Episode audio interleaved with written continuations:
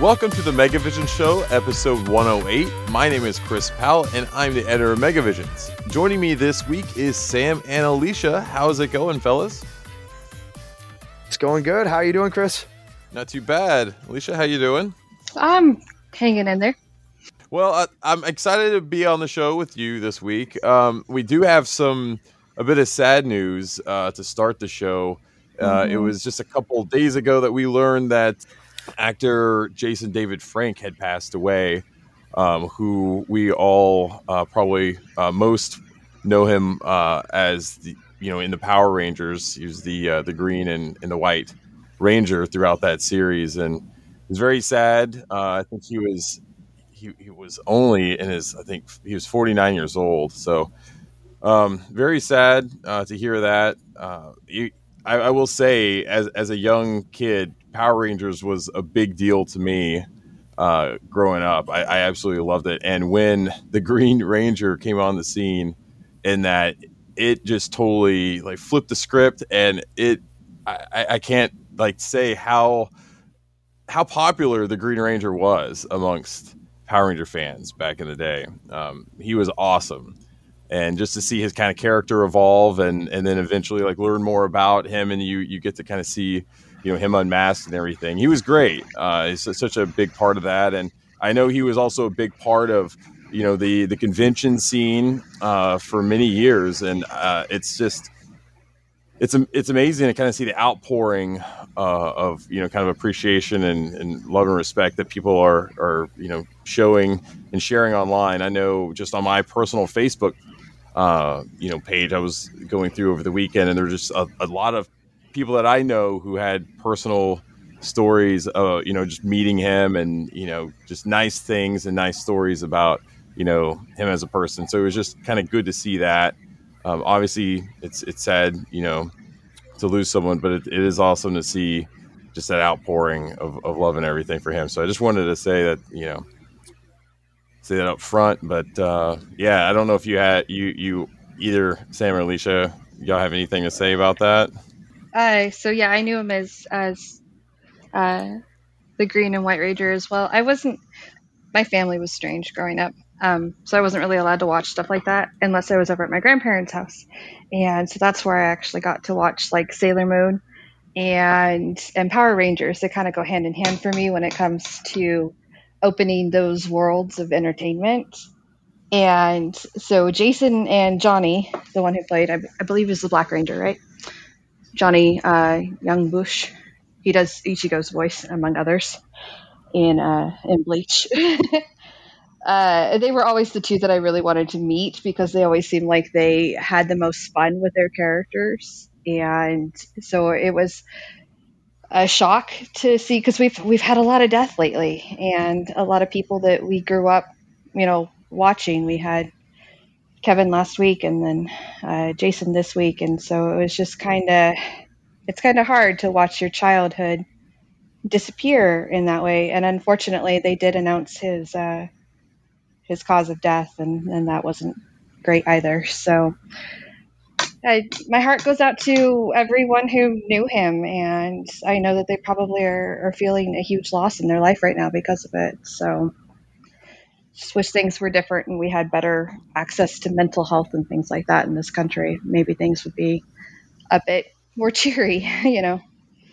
Yeah, no, no, that's you know can't be said enough. I, I think just you know more uh, emphasis and you know funding towards mental health. I, th- I think we could all agree on that for sure. So, yeah, I second what Alicia says. I didn't quite have um, as many memories with Power Rangers growing up. It's more of a passing thing. I think I've seen it a few times as a kid, but you know, regardless of, you know, that aspect of it, mental health is something um, I can even speak from experience that I've had to deal with my own problems, and it's it's something that you know hits close to home. Um, and I agree that uh, it's a, a major a major problem that needs to that we need to address more as a as a, as a collective and um, I think that that's why I'll go out and try to you know if anyone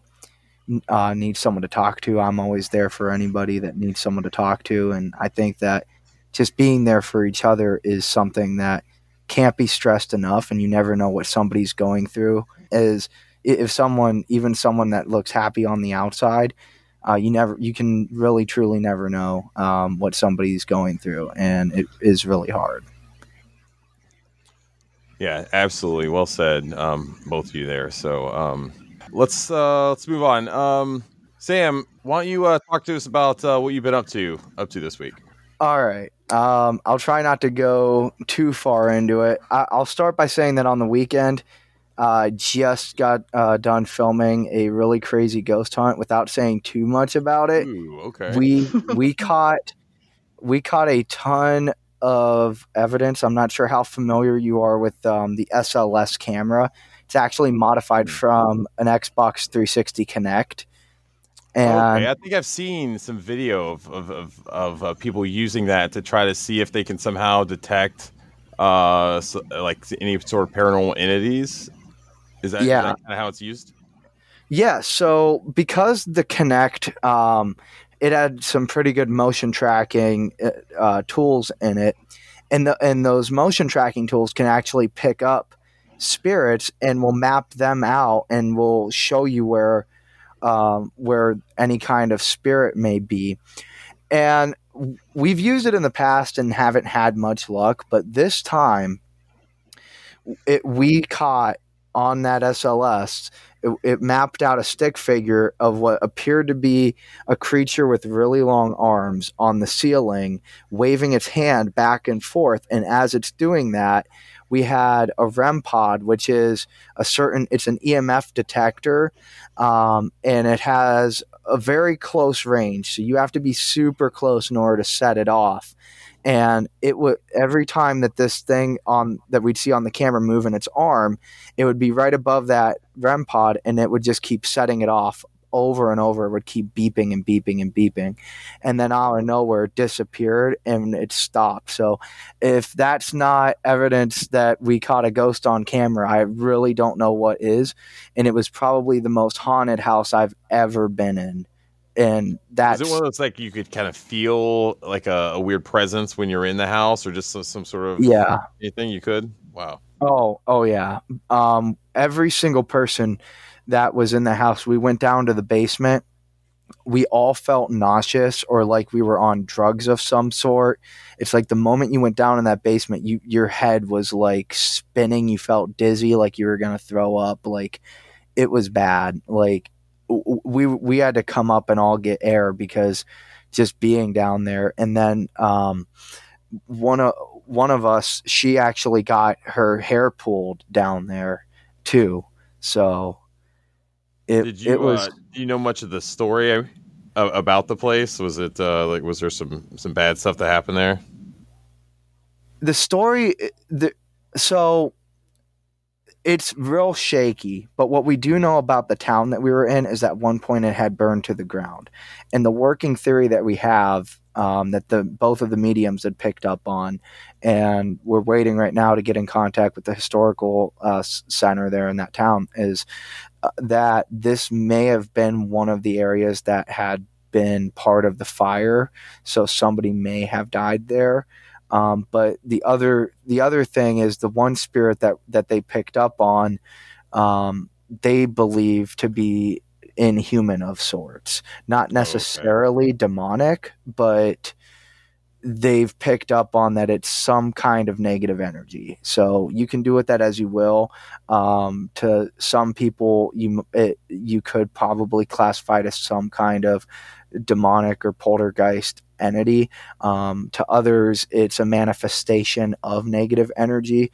So we think that there might be a few spirits there. Um, some, a couple of them could be um, people that used to live on that land. The house is really new; it got built in the '90s, but the land used to have. There used to be a different house um, on that land back before the fire. So that's where that's where that comes in. But there may also gotcha. be something inhuman.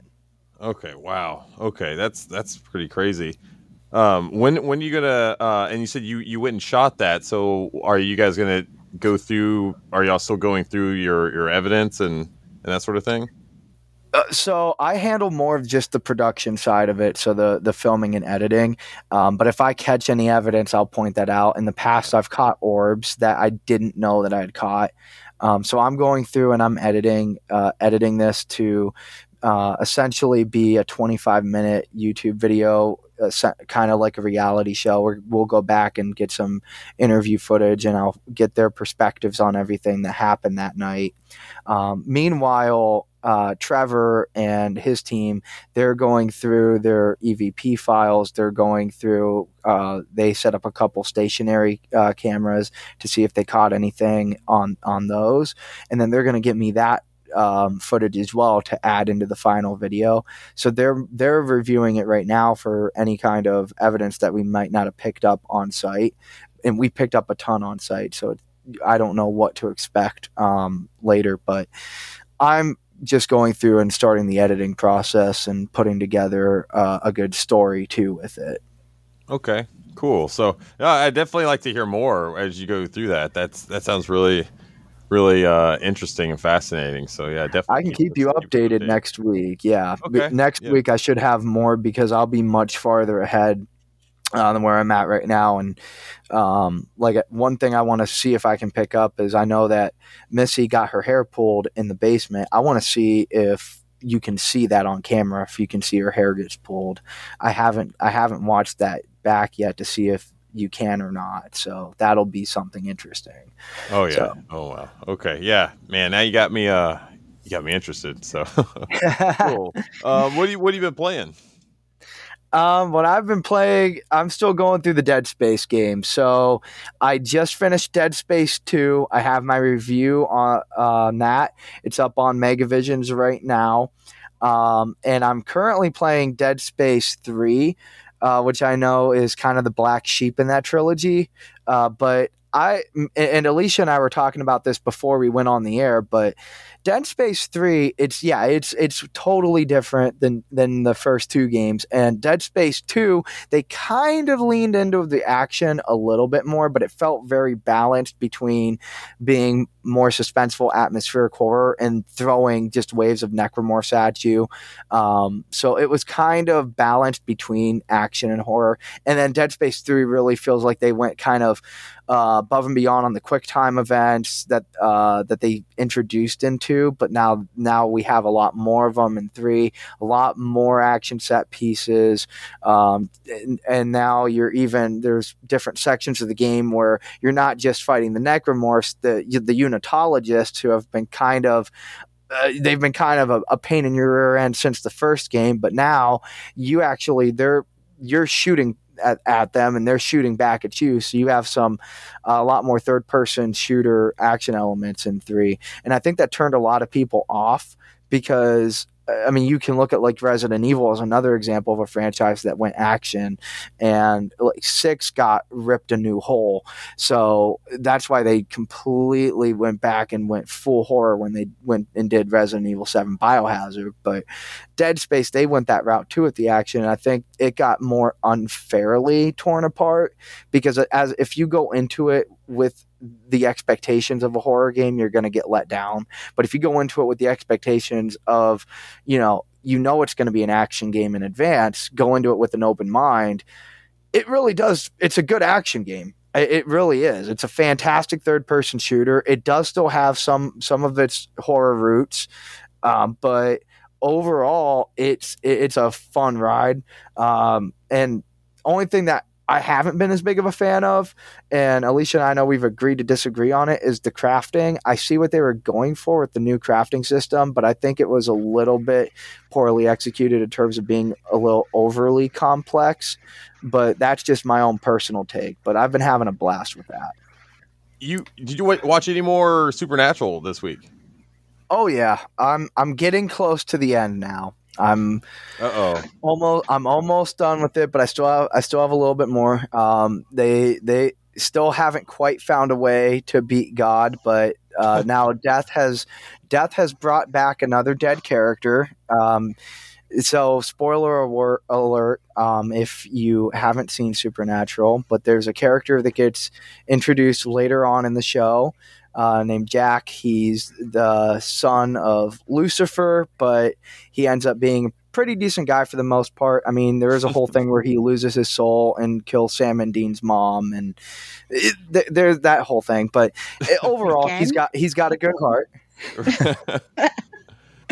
Yeah, yeah, oh yeah, because yeah, because Mary's obviously that's she's she's dead for most of the show. In fact, her dying is the main reason why uh, that's why John, their dad, became a hunter and raised them to be hunters. But then God's sister brings her back, and so that she's alive. But then Lucifer's son Jack, he ends up killing her, and then God kills Jack. But then death brings Jack back to life, and now Jack has to kill God. Oh my goodness. Uh, I I, I only following? got through season eleven, so that's all spoilers for me. Thank you very much. Oh. Sorry, I, I did say spoiler alert. If that means anything. I was thinking sounds you mean like, like it- spoilers for just you know fifteen, but okay. It sounds like the uh, like a storyline from like a, the next like Bayonetta or something. Just all the gods and demons. I mean, It I, makes I think it's to spoiled on the end of 15, so I actually know what happens in the very last episode. But other than that, everything's a complete blank between 11 to 15. So, Not well, anymore. every all the spoilers I gave you are, are they're they're way out of context. So That's just the fact that you're Mary's basically back, saying, like, what? Fight everything. Does anyone ever stay dead in that universe? Seriously? no, Oh I, I could give you another spoiler right now, but I, I'm not going to. I think I've already ruined it enough for you, so I'll keep my mouth shut. Anything in pop culture, nothing. No one ever stays dead, and it, unfortunately, like we can't even. You know, it's just. Oh, yeah, I think they're bringing back Hugh Jackman as Wolverine for Deadpool three. They are. I saw that. Which- yeah. I'm Yeah. mixed about it because on one hand that sounds awesome, but on the other hand, Logan was such a perfect ending. I kind of don't want to see him come I back. know it was. So well, good. we've got You the know what multiverse kind of thing going on, so it's a possibility because Cable in the last one he can open those portals and you can go back and forth through all those different universes. So the idea, i at least this is the one that's been floated, is that we will bring in Logan or we will bring in Hugh as Old Man Logan. He will do his little bit, and then we will get a younger version of him from a different universe to different complete actor. whatever journey it is that that's going to continue with Deadpool three. And and I mean we do have to bring the X Men in somehow so this is a good way to uh, we kind of did already. There were X Men in Deadpool two but we won't talk about that so. Yeah, Yeah, you know what? I will say though, because I, I, I'm I'm there with you, Sam, because I was never a fan of Hugh Jackman as, Wolverine for Really? a long time. I never Wow. had been. No, no, because I just never felt like he actually portrayed Wolverine the way that I saw him in the comics growing up. You know, he just Hmm. he just always kind of a little more wimpier than he he wasn't rugged enough. You know, he wasn't mean enough and uh, and I just never felt like he he got that until Logan, and that was that's where I I he got me, and he completely sold me on the character, and I I fell in love with that film, and he was awesome in it, and I love him in that that role now, um, and so I don't know, yeah, I, I think that they're going to treat it well. I you know I think he's smart enough as an actor now, and I think Ryan Reynolds. I think they know what they're doing with that whole thing. I think it'll be fun and and silly, um, and probably won't. You know, I don't, I don't think they'll do anything to, to take anything away from what they do with Logan. Um, but I think what you what you just said, Alicia, would be like an excellent way to handle it, and then introduce the new characters, and and then off we go. You know, I think that would be fun, a good send off and everything for that character. Um, so, yeah, who knows? Um, that'll be cool to see, though. yeah. I have, I do have, I have my reservations, but at the same time, I'm still interested. I mean, I'm not, I'm not completely turned turned away. I'm. I think they really handled the multiverse well for Spider-Man and bringing in terms of bringing back Tobey Maguire and Andrew Garfield. Mm-hmm. Um, I I love the way that they handled that. I haven't been following. I'll admit I haven't been following the MCU as closely post Endgame. I kind of fell off a little bit. I have a lot of catching up to do. From what I heard, it's been hit or miss. There's been some really great yeah. stuff, and then there's been yeah. some not so great stuff. So, I there's I think- some projects I'm super excited for. I think we're setting up for the House of M and the X Force, and if we are, we need both Deadpool, Wolverine, and Scarlet Witch to all be present. And so, yeah. I think that, that Deadpool three, because we got hints of the X Force in Deadpool two. I think Deadpool three could really create that bridge that we need between the multiverse of madness with Doctor Strange and Deadpool two and Logan, and kind of bring that gra- that gap together because it really that's what it feels like that we're we're really setting up for and i'm excited i would love to see the house of m finally done right outside the comics so mm-hmm.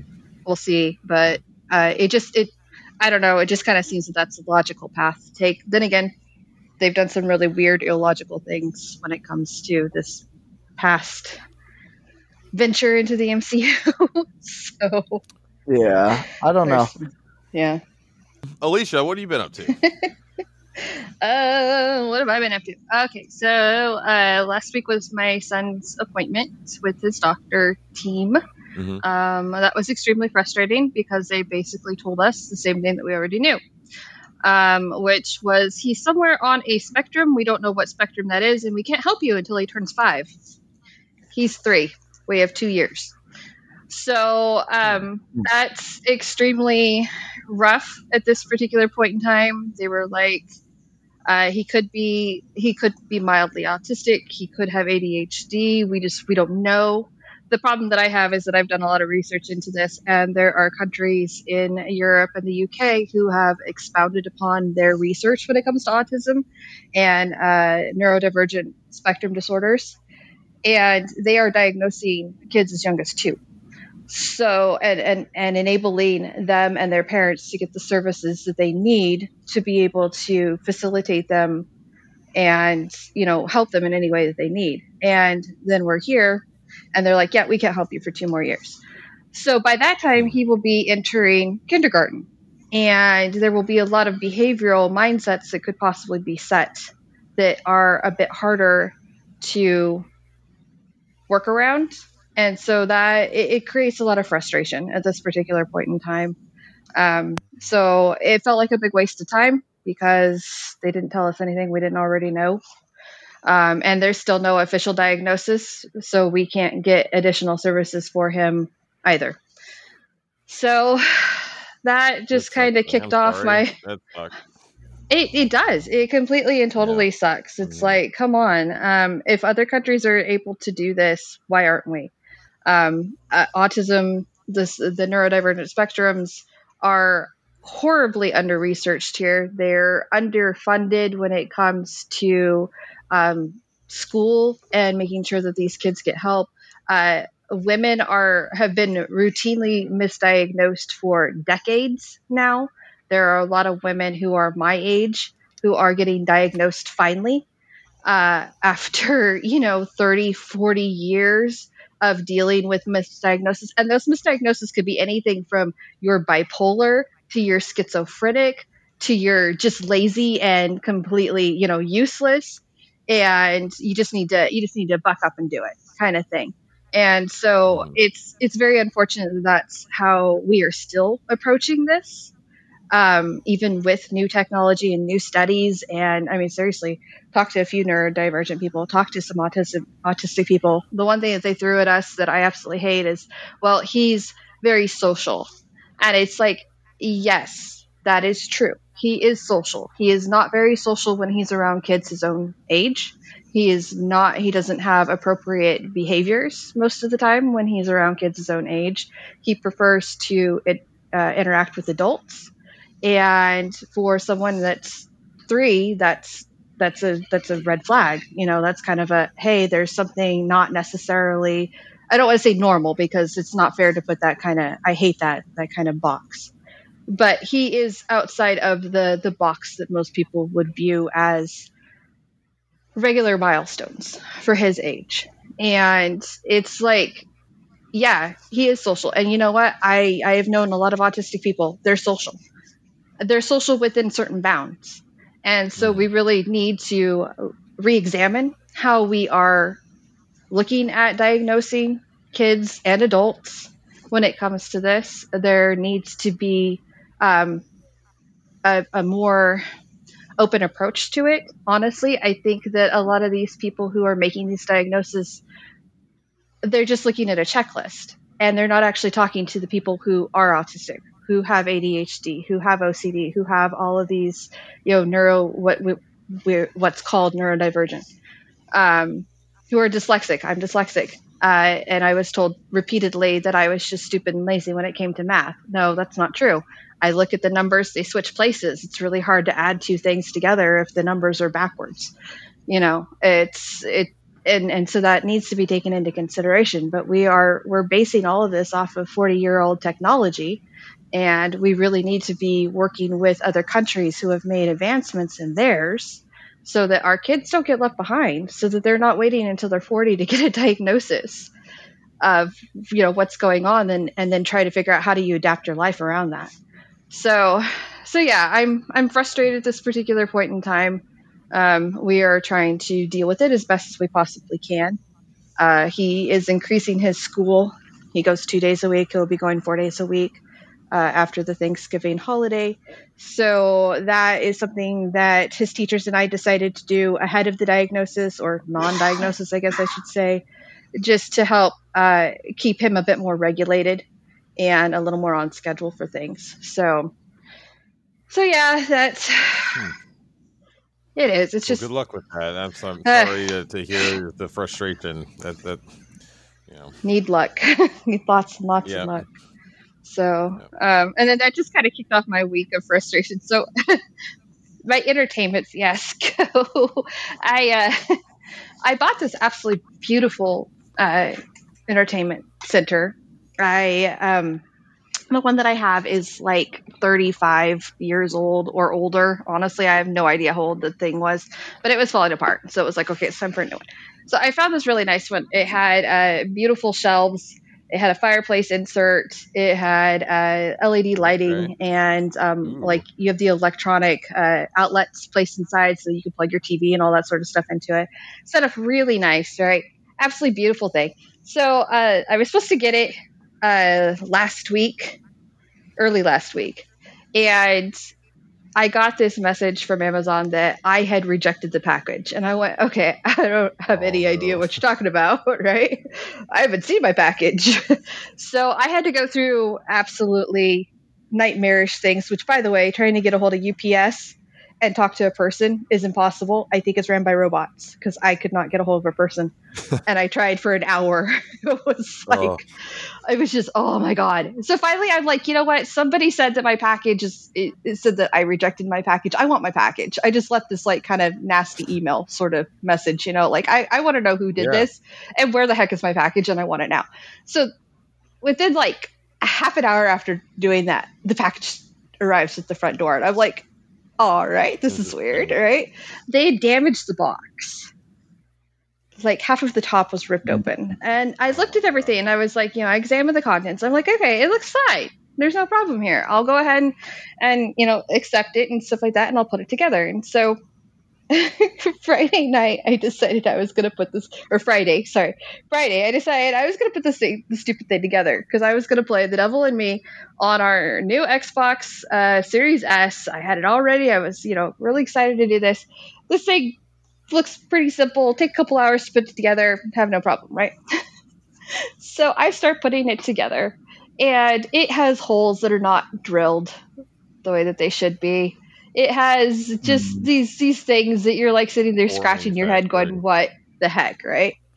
And then i get it almost completely put together and the bottom the support the bottom support parts that are supposed to hold this whole thing together fall apart. Well oh god. that's not going to work Oh, so, so my TV is currently oh. sitting on a card table where it is balanced pretty well so far. I had to stream off of my uh, computer. I went ahead and, and, like I got about halfway through it. I was like, "There's no way I'm gonna get this thing set up and downloaded in time." So I, I went ahead and downloaded it through my computer, and it was uh, it just did not. OBS for whatever reason has a problem with running some of the higher graphic um, games. Like my computer doesn't have a problem running it; it runs really smoothly. But when I'm running it through OBS, it runs it really crappily. So it was running really bad and it like tweaked out on the on the screen and so like the stream is just a, it's an absolute crap shot the whole time and it was like well i can blame it on the entertainment center so damn So, yeah. entertainment center.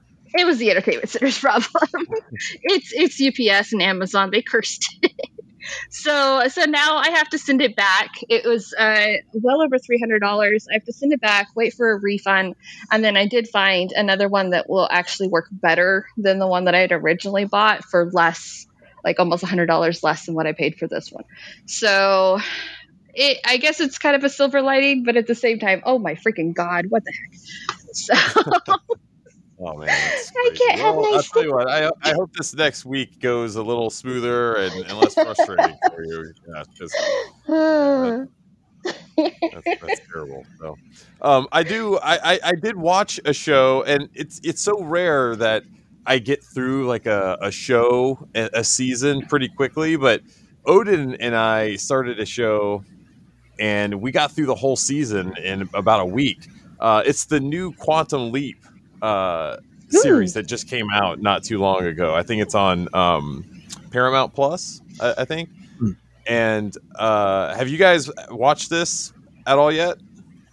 I'm looking it up. I, don't, I I haven't have heard of seen. I've seen like the first few minutes of it, I think, and it looked because I remember the old Quantum Leap. I loved that series when I was growing up, Yeah. and I so I was super excited I- for it.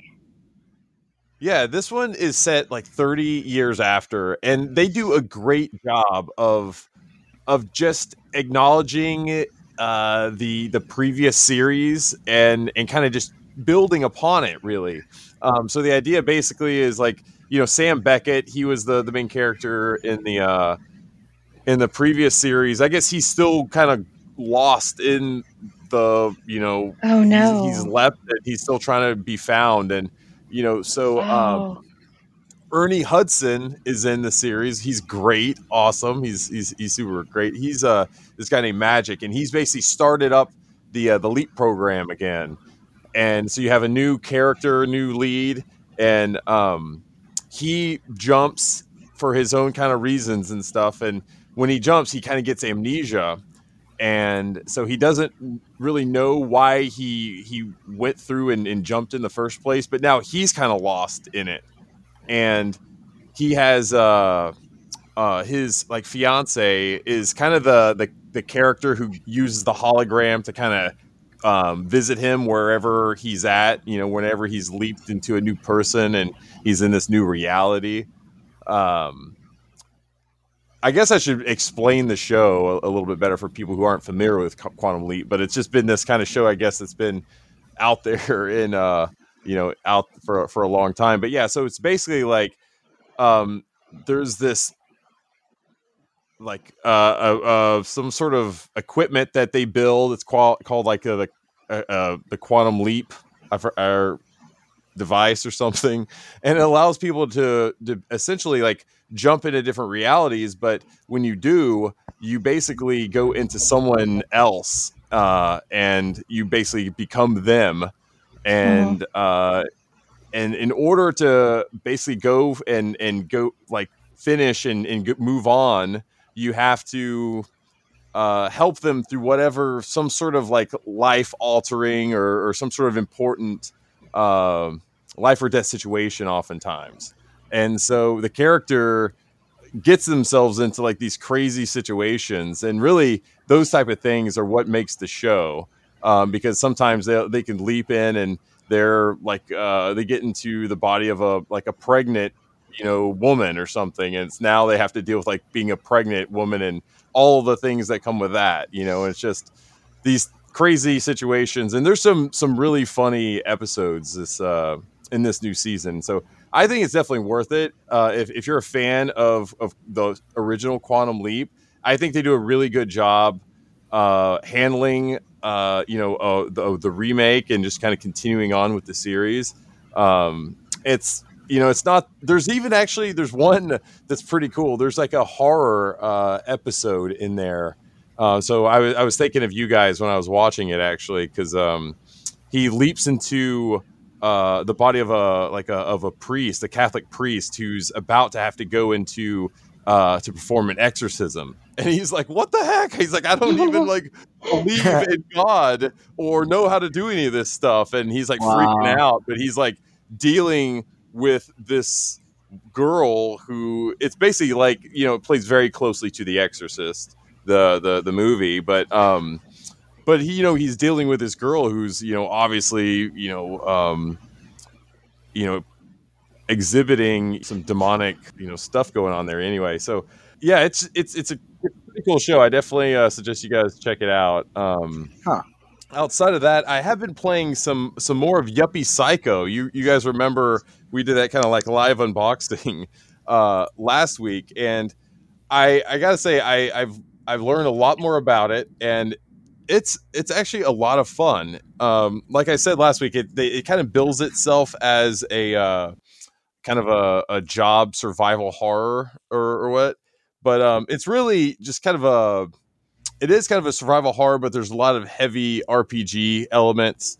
Um, the idea is you're this young uh, kid. He just graduated, I guess, from college, and it's his first job. He at this company called Sintracorp, and uh, you go in, and there's there's just there's not really a you know anywhere where he's you know knows where to go, and he's kind of trying to figure out uh, you know, who to talk to and everything. And he finally ends up, uh, this guy, I think his name's Hugo, comes up and that's going to be his like work buddy. Um, and as you're going through kind of like the onboarding process, you start seeing like weird kind of stuff going on. And uh, it's one of those like, you know, some weird stuff's going on and people are just kind of carrying on like it's normal. And, but before you know it, like you start seeing like there's a lot of like underlying creepy stuff going on. Like you start seeing go into a, a room that's supposed to be someone's office, but there's just like flies and just like a dead body there. Um, and it's kind of crazy. You come to find out that there's like a witch that is somehow um, like taken over this company this building and it's like taken over and somehow trapped the the the like employees into this you know like building and and turn them into like creatures and all this kind of crazy stuff. So you basically have to kind of figure out uh, what's going on with the help of this ai um, that kind of uh, guides you through this whole game and stuff and i don't know i'm still pro- pretty early on but there's some you know, for it being such a, a kind of a simple, uh, visually, uh, you know, simple, kind of like very pixel, simple pixel characters and stuff. It does a really good job with uh, just the the mood and atmosphere, and I could get why it, it calls itself kind of a survival horror game. You know, there is definitely some good horror bits in there. Lots of uh, lots of you know gore for it being like I said a pixel game. It's it's, it's pretty cool. Uh, so I'm, I'm definitely enjoying it so far. Um, but I'll uh, yeah I'll, I'll keep it going, and um, I'm actually going to review it uh, for this issue um, in in the magazine. So uh, on that, yeah, nice. So anyway, um, with that, Sam, it is time to jump into the news of the week. So let's take it away. All right, so uh, we got not as not as many games uh, coming out this week, but we got some heavy hitters in there for sure. Um, starting off, and by the way, all the games coming out this week, it's all November twenty second. Um, but starting off, we have Evil West, which we've been talking about quite a bit here on Megavisions. That that game looks really cool to me uh, because it's mixing two different genres that you wouldn't necessarily think to mix together with uh, vampires and uh, the Wild West. So that game looks pretty sweet. I don't know how much you guys have heard about uh, Evil West, how much you've been following it, but Quite a bit. essentially, oh yeah, essentially, uh, you play as a veteran vampire hunter uh, working for uh, this institute, and then one of the meetings goes pretty badly um, after a vampire attack, and then you and your partner are you know thrust on this epic supernatural journey across the western frontier. And it is going to be a co-op game too so you can you know do all this with a friend as well. You can play single player or you can play co-op um, going through. Yeah and it's it, it looks really it looks really cool in in terms of just an action game set in the west where you're taking out vampires. So um, that one's pretty sweet uh, we also have a couple um, other games that we haven't talked too much about on Megavisions, but it's worth noting. Uh, Just Dance 2023 is arriving this week. Uh, so we all know what the Just Dance franchise is. I know they're going to have some BTS in there. Uh, I think the big thing that they're talking about for this new Just Dance is that there's going to be online multiplayer and all kinds of personalization options that you can have. Uh, so you can have some online dance parties. Uh, they're gonna have 3D immersive worlds, new modes. Uh, so looks like they're kind of going all out for uh, the new Just Dance game. So if you're in, if you're really into uh, rhythm games, you're into um, into the Just Dance series. This one looks like it'll be fun, especially if you have some people online and you want to do some, you know. Um, you know, dance with your friends online. Uh, could be a fun time. Um, another game that we haven't talked about as much, and it's it's smaller scale, it's an indie title, um, but it looks pretty cool. It's called Ship of Fools. It's a roguelike, but the whole thing about this is it's you're it, it's a co-op game too, and it's you and uh, your partner, and you're on a boat, um, and you have to, you know, you're taking out these sea monsters. So there's different cannons on on your uh, ship that you're going across, and you have to work together to, you know, as you're going going down this, you know, river, you're you got to take out these sea creatures. You and your partner going back and forth to the different cannons in order to take out uh, some of these different monsters, and it's got a really cool art design to it as well. Um, and the whole uh, purpose of the game that you're trying to stop the uh, aquapocalypse. So I like they're really going in on the nautical theme there, and I think it works. Game Pass. Well.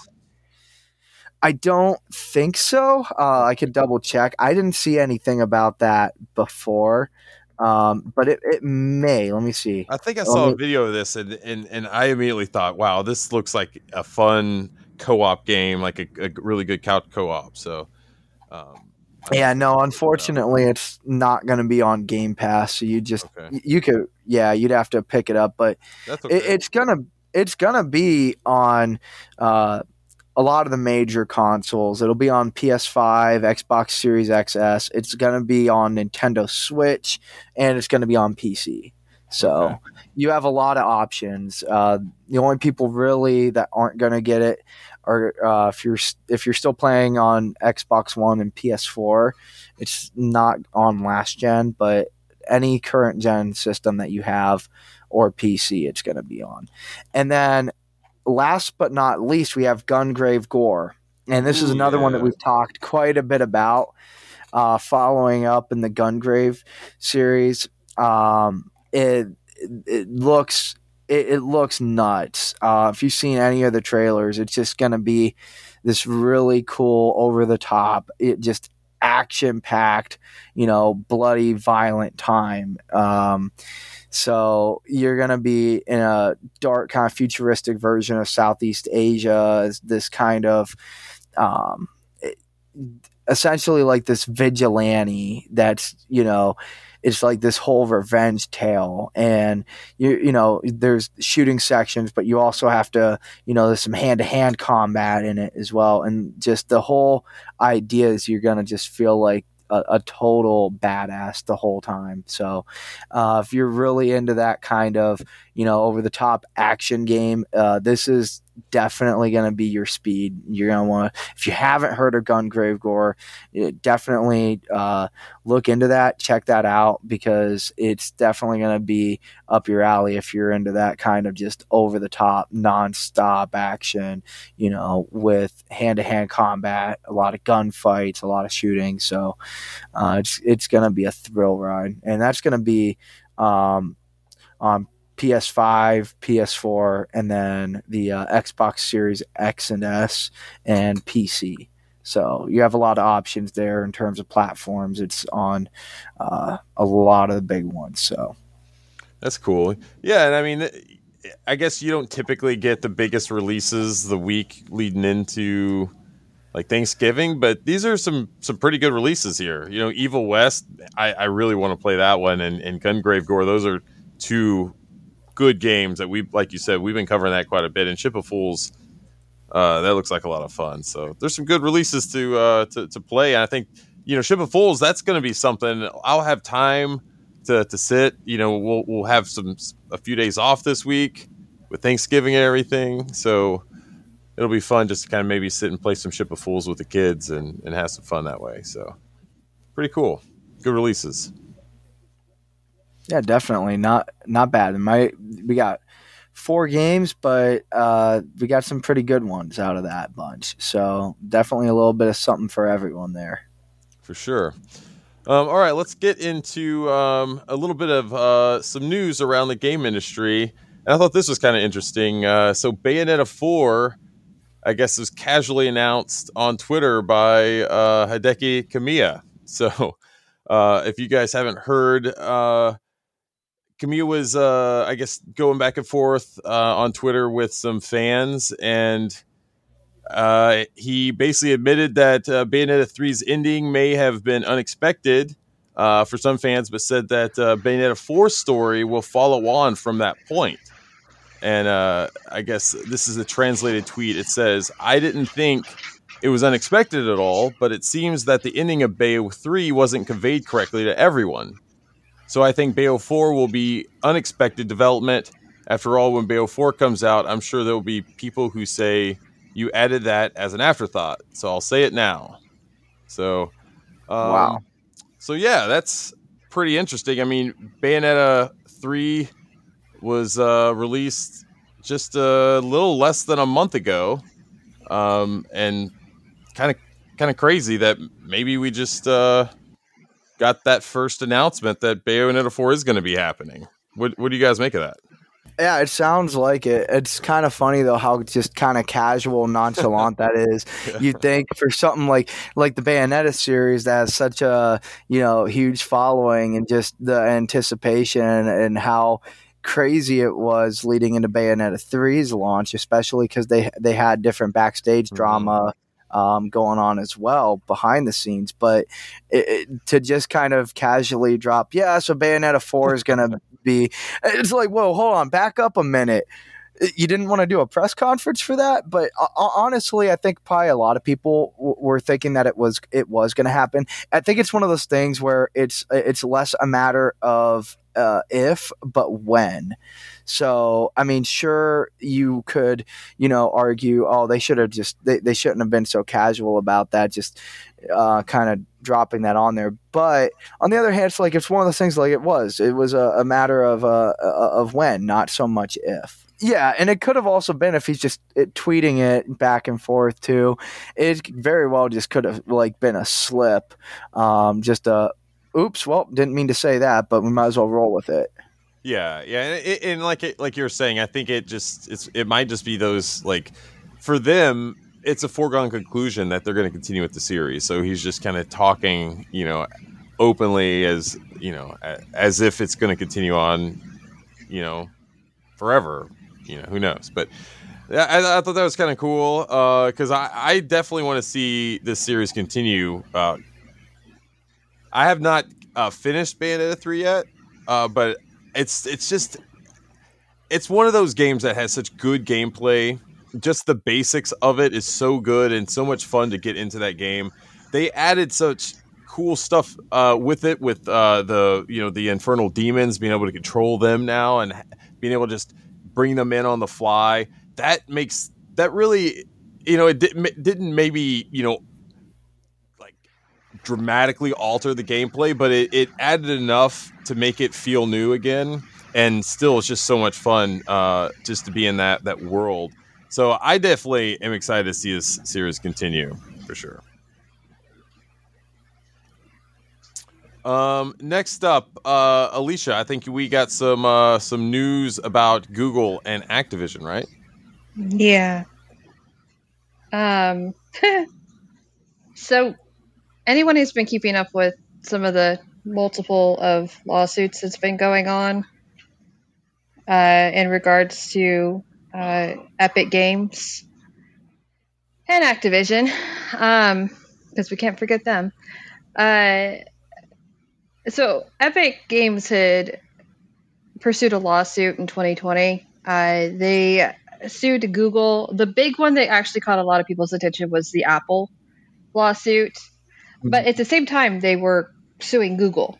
And for some reason, that one kind of went unnoticed. I'm not entirely sure why, but uh, so recently, the unredacted copy of the lawsuit was released. And in there, there was some interesting revelations about why Epic was suing Google in the first place. And some of the things that, that Epic leveled at Google was could be considered a monopoly, um, which, as we know, that's not something we really like to hear about, um, especially when it comes to some of these bigger companies being able to call the shots. Um, in well it's we see a lot in the gaming industry anymore i mean we could talk forever about yeah. microsoft and what's going on with that um you know oh, it's yeah.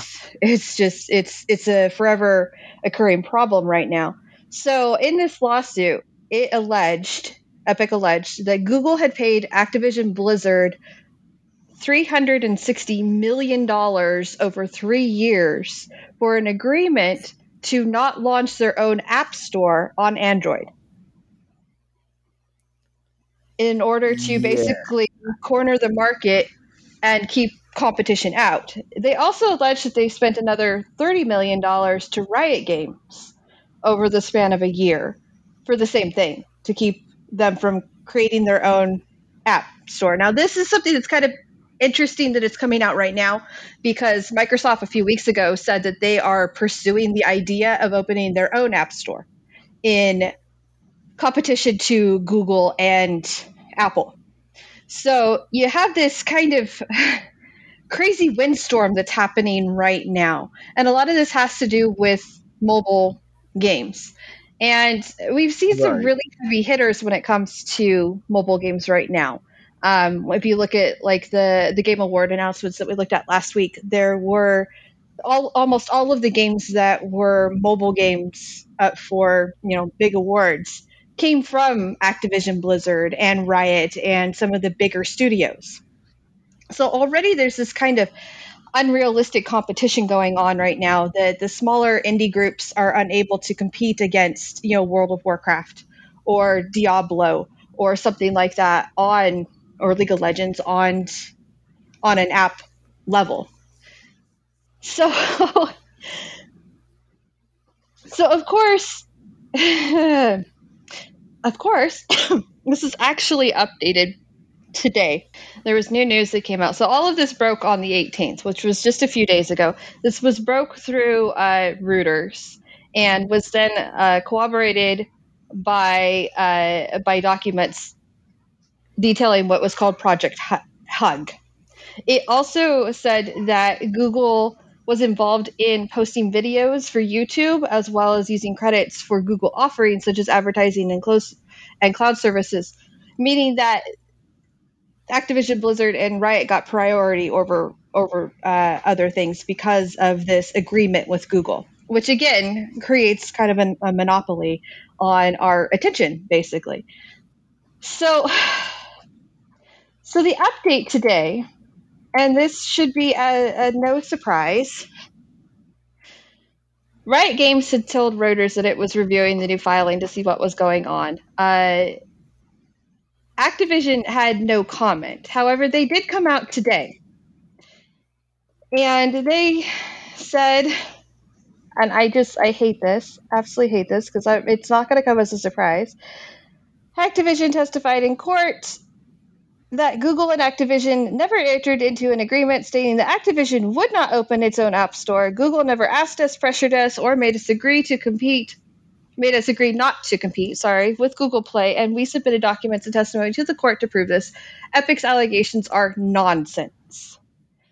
The problem with that hmm. is that once again, Activision Blizzard has opened its mouth, inserted its foot, and chopped all the way up to its side. There's not a whole lot of credi- credibility behind Activision anymore. It has repeatedly said the allegations brought up against it for um, union busting, sexual uh, misconduct, and that, and we know about the the possibility of the suicide. Um, all of these things were unfounded. They were not correct. They were not real. They were nonsense. And time and time again, they have been proven to be false. So, right now, we kind of have a he said, she said sort of thing going on. But depending on whether or not these allegations are true, it brings up the question of who should be allowed to should should a company like Google be allowed to corner the market when it comes to app markets? Should smaller companies, I mean, in relation, like Activision or Riot, or I mean, even uh, we talked about how Anna uh, Perna is becoming a very big thing in the indie sector. Should they decide that they want to add all of their games as a as an app store?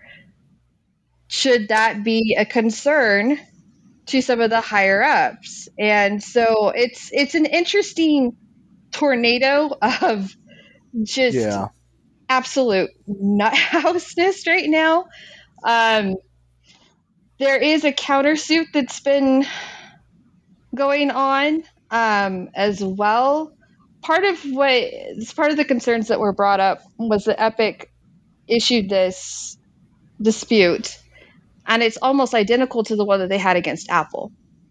And we know that they lost their all but one of their arguments against Apple in that trial uh, last year. So Epic has kind of lost credibility. There's not, and that's part of the problem too, is that not a lot of these companies have credibility right now when it comes to their customers. And so, I mean, this thing's going to be pretty interesting to see what happens. Are we going to end up with multiple different kinds of app platforms where we go to get our games? Um, are we going to continue to only have just a few, a handful, and then they're going to battle it out constantly in these courts? Um, you know, it's it, it is. It's a very interesting, just crazy storm going on right now, and um, I mean, the biggest thing because I've covered Activision Blizzard for so long now. the biggest thing is that, of course, they said this is nonsense. You know, that's probably one of right. the biggest things. Is that, of course, of course, it's nonsense. Of course, they did nothing wrong. So, you know, and I guess in some ways, if you look at it, this is almost tantamount to bribery if it's true. So there's yet another issue. So, yeah, what's your guys' thoughts on how crazy that could get? I'm wrapping my head all around it still. right. um, that's nuts. But I think an interesting point I wanted to bring up is because you touched on Microsoft is considering opening up uh, their own app store. Well, Microsoft now owns Activision Blizzard, right? So I think that's kind of an interesting angle right there. Well, no, in, no, that has not gone through yet. So, yeah, that has not gone through. They are still uh, in the process of acquiring it, but it still has to go through several hurdles. So it is not a done deal yet. Um, they do not own Activision Blizzard free and clear. It has to go through several courts. There are several uh, European courts that have brought up, and the UK and Canada, that have all brought up things that they have severe issues with when it comes to Activision and its handling of its own properties, its handling of human rights things, and the way that Microsoft has approached this, especially when you look at the possibility that uh, Bobby Kotick not only knew about the sexual misconduct allegations for several years, but also there is possibility of insider trading happening just hmm. before mm. the acquisition or the proposed acquisition of Activision by Microsoft. And Phil uh, Spencer, right, said that he had absolutely no idea any of this was going on, and yet there are people who have repeatedly said that he's lying um, out his wazoo, and that there is absolutely no way that he did not know that there was insider trading happening. Um, they like tank the stocks, and I mean the whole thing is just I'm not kidding. When it comes to Activision, it is an absolute tangled mess. And the fact that Microsoft has decided to involve themselves in this, I know some people are proclaiming it as like, you know, their way of, of saving Activision Blizzard, but you got to get through a whole lot of mud if you are going to try to clean this thing off. And and this just adds yet one more layer of mud that you all are going to have to try to figure out if you want Activision yeah to come out with a good name again. And I just, I'm not even sure that it's possible at this point. But you also have Epic, who is notoriously nitpicky about the fact that they want something and they don't get it, and so they sue people. Um, so it's yeah, there's it, there's so many moving parts in this thing that it's just. I, I'm like you, Sam. I'm I'm still trying to wrap my head around it, and I've known about it for a couple days now. It's just it's like how, how do you, how do you separate I mean, it, it has not great implications for the rest of the industry, depending on which direction the thing decides to go. Mm-hmm. And I, I don't know. It's kind of terrifying, you know. Yeah, yeah, that's that's nuts. I I am not a fan of of monopolies. Um, I think that just kind of kills any level of real creativity. I think competition usually brings out the absolute best in any form of entertainment media just because you you want to do something different that's going to make you stand out and and get get people to want to buy your product. Um, and you know in the case of games it's you know it breeds better i think more creative games. And when you kind of strip that away, and it's just kind of a few big companies that are dominating, uh, dominating the market.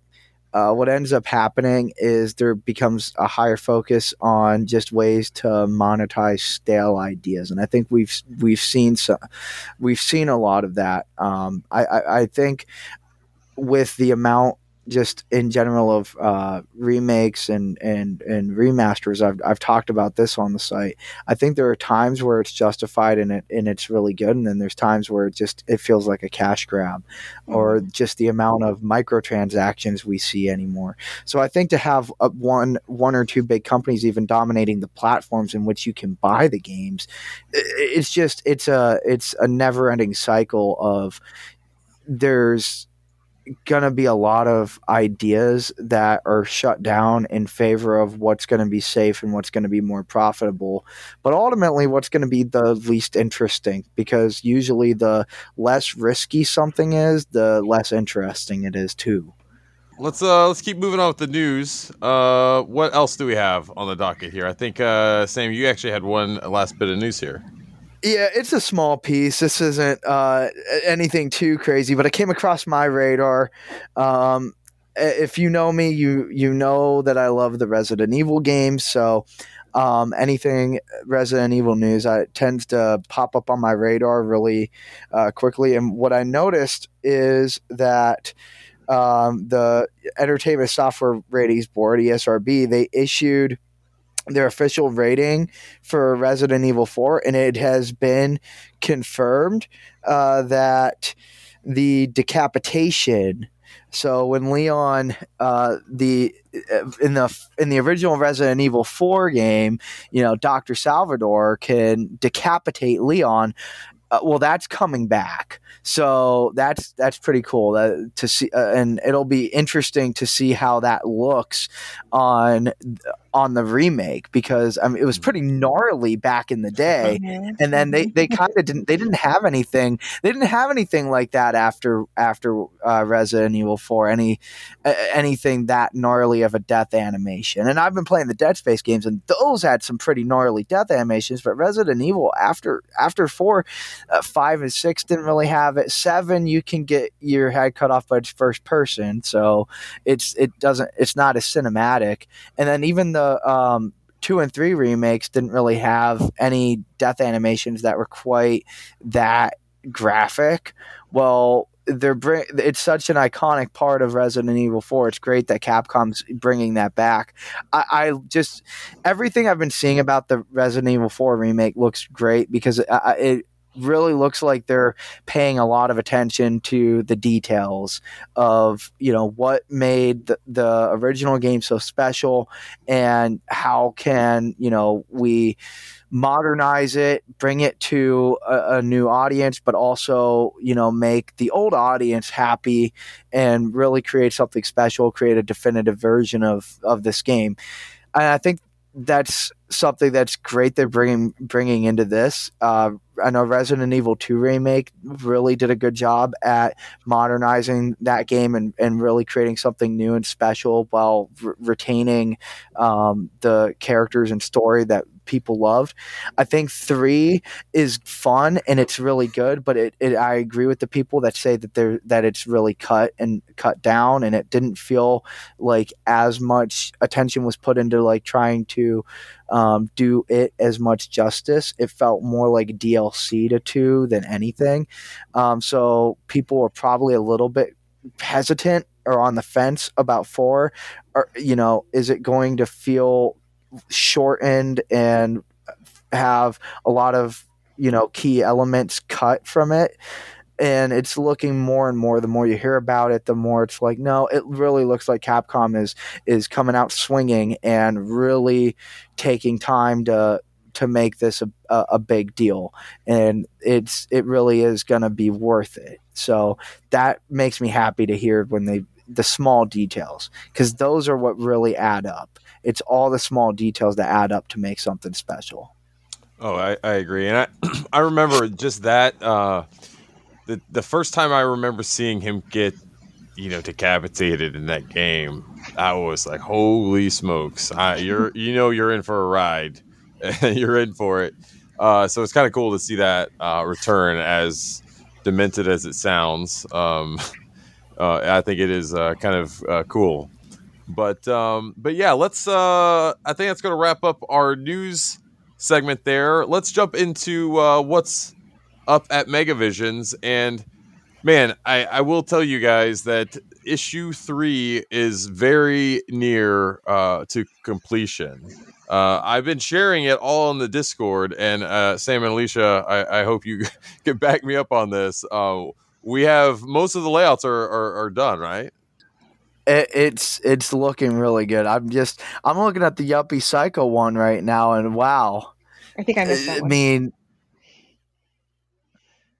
yeah, just scrolling through, looking at it, it's it's it's quality. You know, I mean, obviously the the content in itself is great, but even just visually and something physical to hold in your hands and something to look at, um, just it's it's unlike anything you're going to see in 2022 that i can tell you i mean you're not going to get it's the kind of it's really the kind of content you're not going to get in 2022 it's very reminiscent of the of the good old days of when you would get a physical video game magazine and it would be just as fun to look at as it is to read mm-hmm. Yeah, I, I am so uh, impressed with uh, just the quality of the the, the writing in this uh, issue because we have uh, a lot of new uh, faces and new writers in this uh, issue, but we have you know we have Daniel, we have Sam, Alicia. You guys all have some really good features in here. I I was finishing up the review on on the glutton layout uh, today, Alicia, and just reading through that story again, it kind of brought it all back. Um, yeah. And it's such an amazing story, um, and so I'm I'm so excited to be able to you know put this story in into um, you know, into uh, our magazine and, and and and to share that with with more people. So I think people are really going to enjoy that. Um, I actually just sent you an updated um, an updated uh, version um, of that layout, Alicia. Okay. Um, I'm still doing some tweaks on it and stuff too, so I'm not finished with it exactly yet. But I'm I'm pretty happy with how it came out. Um, I did um, over the weekend. I finished up our layouts on our Bayonetta three review, um, which was great because uh, Daniel uh, wrote that one. Um, also, he wrote uh, one on Moonscars, and that game I've, I've been playing that uh, from. Uh, it's on Game Pass, and it just looks so cool. Um, it reminds me of just something that I would have seen like on the Saturn or something back in the day, and it it just plays so well. Um, I, have I've been really enjoying that. So I snuck I snuck that in, um, and then also uh, like we said, uh, the Yuppie Psycho. Um, yeah, VGNY Soft they sent us uh, that uh, that game and I just I, have been playing it. I just really thought it was just kind of an interesting, you know, little RPG. You know, it's it's it's just kind of a cool little story. So putting that in there. Um, oh, I also um, for interviews, I think this is a really exciting one. Uh, our friend Steve Lycett uh, from Sumo Digital. We have interviewed Steve like probably three or four times over the years, whether it was on the Nerdcast um, back in the day. I think I don't know if he's been on the Megavision show before, but we've interviewed him on the website over on Sega Nerds and then over in Megavisions and stuff too. But David Oxford uh, did an interview with him on the 10th anniversary of Sonic and All Stars Racing Transformed, which just happened not too long ago. So just kind of a look back at that game. And man, I, I, will say, I absolutely adored that game. It is still such a fun, fun game to play. Um, I have fond memories of that, and it's great to uh, to revisit that with uh, with Steve. Um, like I said, we have talked to him quite a bit over the years, so it's just good to have that. Um, I think it's going to be our first interview that we've actually published with Steve Lycett in in the magazine, though. So that's really cool. Um, so I finished that one uh, as well over the weekend. So I still need to finish up our Sonic uh, Frontiers review. Um, I was uh, messaging Alex because he was over at um, Anime NYC over the weekend. And uh, he did tell me that he was going to be there um, having some fun out there. And then he's going to finish up the uh, Sonic review uh, early this week. So once I get that, I'll be able to finish up that one and then um, we're doing a, uh, a cool roundtable where we're uh, the the Megavision staff is is doing our game of the year picks. So um, we're we're gathering inputs from that. So hopefully we'll get that by the end of the week.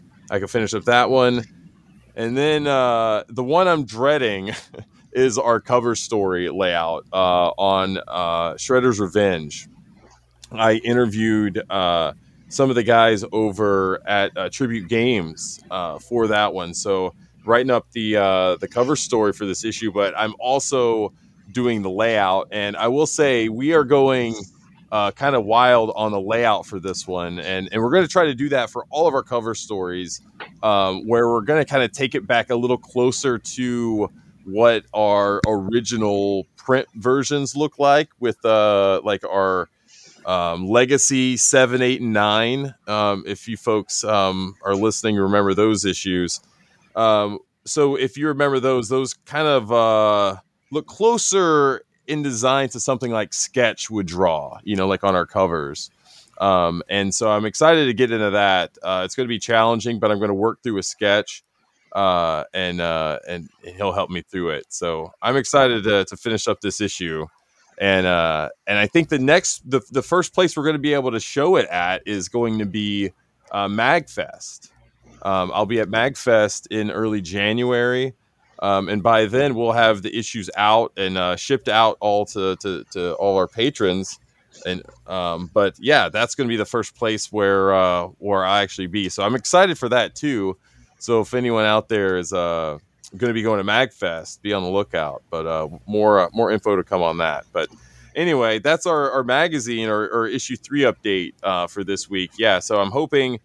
Um, I'm hoping to finish up uh, maybe another couple reviews tomorrow, but uh, I'll probably be not. I'll, I'll, probably be out of commission through the uh, Thanksgiving break and finishing up maybe some more over the weekend. But uh, I'm I'm hoping to really finish this and uh, get all the layout done by uh, really the beginning of December.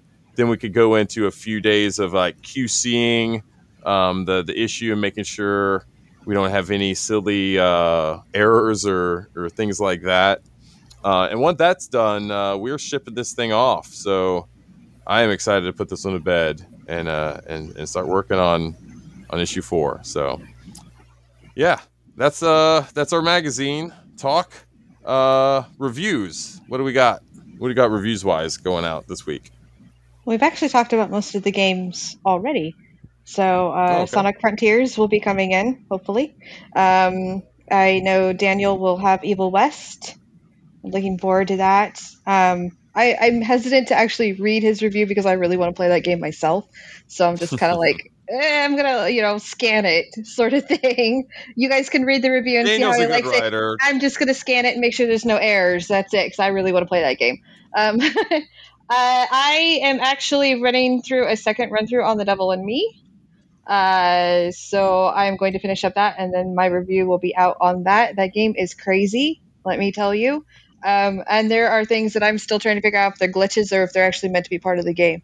So uh, I was playing it earlier, just before the podcast started today, and uh, I was in a hallway, and I thought something caught like the corner of my eye, and when I turned back, there was nothing there, and so I'm still like, okay, did I see something or did I not? Was that a glitch and just a shadow? Or so yeah, yeah, it's a it's a great game. Um, really enjoying it. And then uh, we will have Gungrave Go- uh, Gore Oh, that's right. Thank you. And we will have the retro review for Dead Space 3 out. And then we should have yep. three minis, possibly more. I don't think. Because of the holiday, it's kind of like people are doing what they can before they have to take off, sort of thing. So uh, we will have Bravery and Greed. Uh, I believe Cultic is coming in. And then I will have Finding the Soul Orb. And that's actually some of the games that we're playing. That's actually is the games we're playing this week on stream as well. Uh, the Hattie Gamer, Alex will be playing more Sonic Frontiers on Tuesday. Um, I will be playing Finding the Soul Orb on Wednesday. It is a, a eastasiasoft title um, and looks really cool. the The art design is absolutely beautiful on this one, so I'm looking forward to that. And then Drail will be picking up Bravery and Greed on Friday, and he I was talking to him last night about that because uh, it's an interesting title that's kind of gone under the radar. It he likened it to Castle Castle Clashers, Crashers, Crashers. Sorry, um, which came out like on the Xbox 360 and stuff a long time ago. But that game was a heck of a lot of fun, uh, especially if you had a couple people playing with you. So he said that it reminded him a lot of that, and so I'm interested to see how uh, how that goes off on stream. Odin and his so. my, Odin and his friends still play that game on Xbox Live, Castle Crashers. Yeah, so that's yeah, that's still a relevant game, I guess. But it, that that so. game's great. It's a fantastic. Uh, there's solid gameplay all around, and it, it's just, it's such a great four player you know co-op game. It's fantastic. Yeah. Yeah, I remember it just being a lot of fun, and so apparently Bravery and Greed is a lot like that. So I'm excited. So, and I also just want to say thank you. I know it's our third week. We do have uh, half a week next week to finish it up. But I did want to thank everyone who's come out to support the Indie Showcase this month. We've had a lot of fun. We've shown off some really great games. And it's always a pleasure to introduce people to new and, and usually the games are, are under the radar. You know, they don't have huge studios backing them. So it's nice to, to see people come out and uh, support that. So thank you guys very much. Absolutely, it's always good to uh, to to try to shine some some light or do as much as we can. You know, just spread the word on on some of these indies out there. You know, so good stuff. Um, so yeah, I think that's gonna that's gonna do it for this week. Um, as always, uh, be sure to uh, visit uh, the website at www.megavisions.net. Uh, you can sign up for our, our weekly or you know uh, bi-monthly newsletter that Marson sends out. Uh, that that's just a kind of a good way to to keep up uh, on all the things that's happening, uh, you know, throughout Megavisions, whether it's stuff on the stream team, whether it's stuff on the podcast, new products that are coming out on our store, uh, the latest on the issue. Uh, I will say too, Marson uh, includes some some preview layouts in the newsletter, um, and so you can only get them there, and and so that's kind of an added incentive to sign up for the newsletter. So yeah, just go there uh, I think there's also in the sidebar, there's a way you can just enter your email address uh, and sign up right there. Uh, but we don't spam. We're not going to send you a bunch of, uh, of, of emails. It'll be basically, you know, just a couple times a month or so. Um, but besides that, also check out our Patreon at www.patreon.com slash megavisions, where you can subscribe for a physical or digital edition of the magazine. And remember, we are publishing quarterly and issue three is going to be shipping very very soon. In fact, the the charge post for this issue is going to be uh, here at the end, uh, towards the end of the month. So probably in about a week, I'll be announcing uh, that over on Patreon. And so, uh, so yeah, we basically only have maybe about a week and a half uh, for you to uh, subscribe and uh, join our Patreon, so you can ensure that you actually get issue three uh, sent right to your door. So again, go to www.patreon.com slash megavisions and subscribe today. And with that, we are going to get out of here. This will be our, yeah, this will be the last uh, podcast before Thanksgiving. So I want to wish you all a happy Thanksgiving, Sam and Alicia. Hopefully you have a happy, happy, fun Thanksgiving. Thank you. Thank you. You as well. Yeah, you and may the hopefully the Cowboys will win. You know, we'll, we'll, get a good Dallas Cowboys win, make everything uh, everything all great. All right, we'll see you next time. Enjoy, be safe, and be kind. See you later.